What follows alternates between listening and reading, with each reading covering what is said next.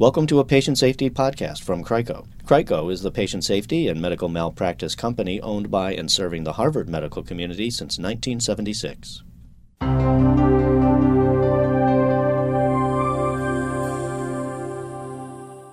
In an online poll early in 2012, Medscape asked doctors about their personal lives and their level of happiness. Nearly 30,000 physicians responded over two weeks, and rheumatologists represented the happiest specialty, scoring a 4.09 on a five point scale. A three way tie for the least happy specialties included internal medicine, neurology, and gastroenterology.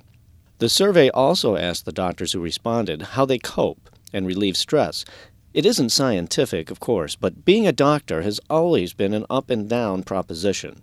The often unreasonable hours, the constant torrent of new medical knowledge, and the high accountability are heavy weights throughout a doctor's career, not to mention their own high standards. Modern medical life can seem to plague doctors with new and changing demands for documentation, payer requirements, forms, and speed.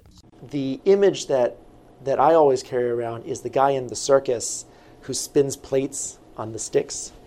And he's got to keep running around spinning the plates. And if he stops spinning, the, the plates keep dropping.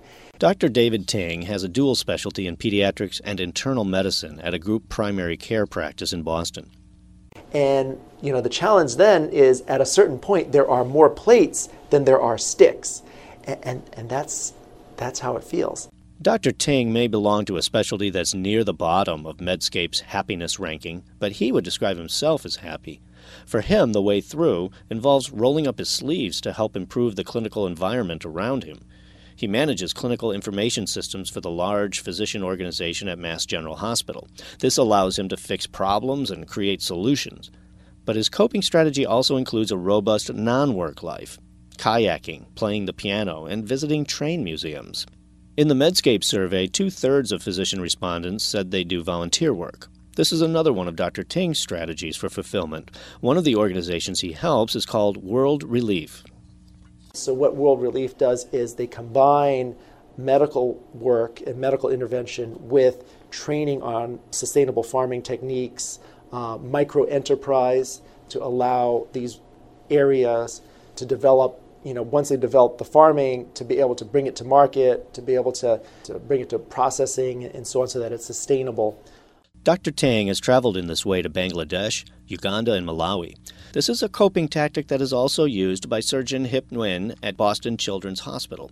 Dr. Nguyen is head of robotic surgery and organ replacement for the urology department. My volunteer work internationally, I guess that's a really big part of what I do. Mm-hmm. Uh, I have a big interest in international medicine not only getting patients to come here, but more importantly, to deliver and transfer our expertise throughout these other countries so that we have equality in, in health care for kids throughout the world. Dr. Nguyen's expertise in robotic surgery and urology means he's in demand for this kind of work internationally.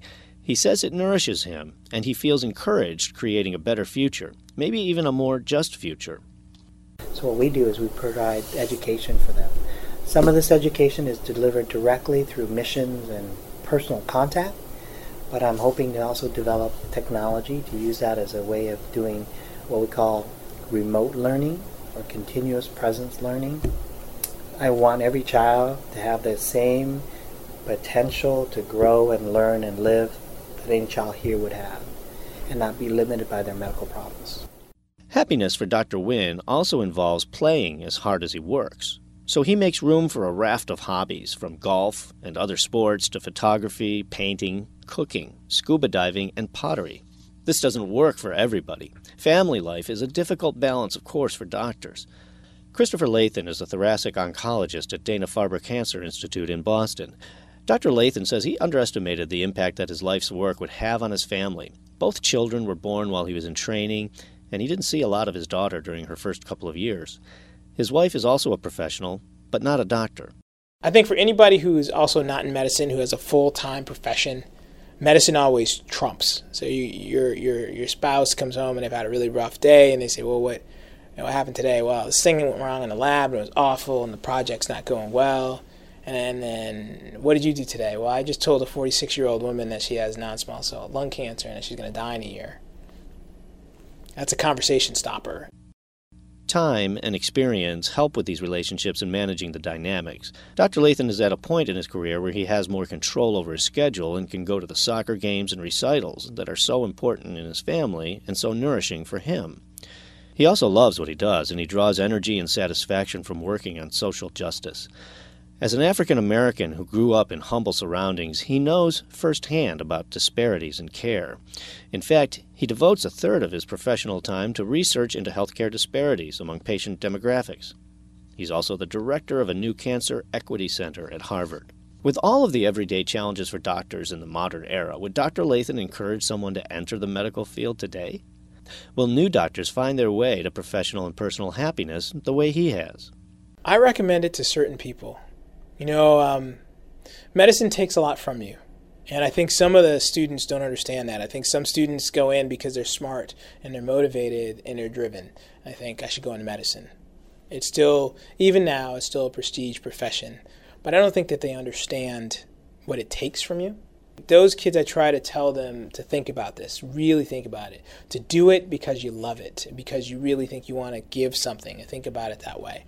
You know, if you want to make money, be an investment banker um, you're not going to starve when you're a physician, but this is not the profession to go into to make a lot of money. If you want to take care of people, there are lots of things you can do to take care of people that don't involve doing medicine. But there's some people you know they want to do it, they have the spark to do it, this is what they want to do. And those people I will always encourage to do medicine.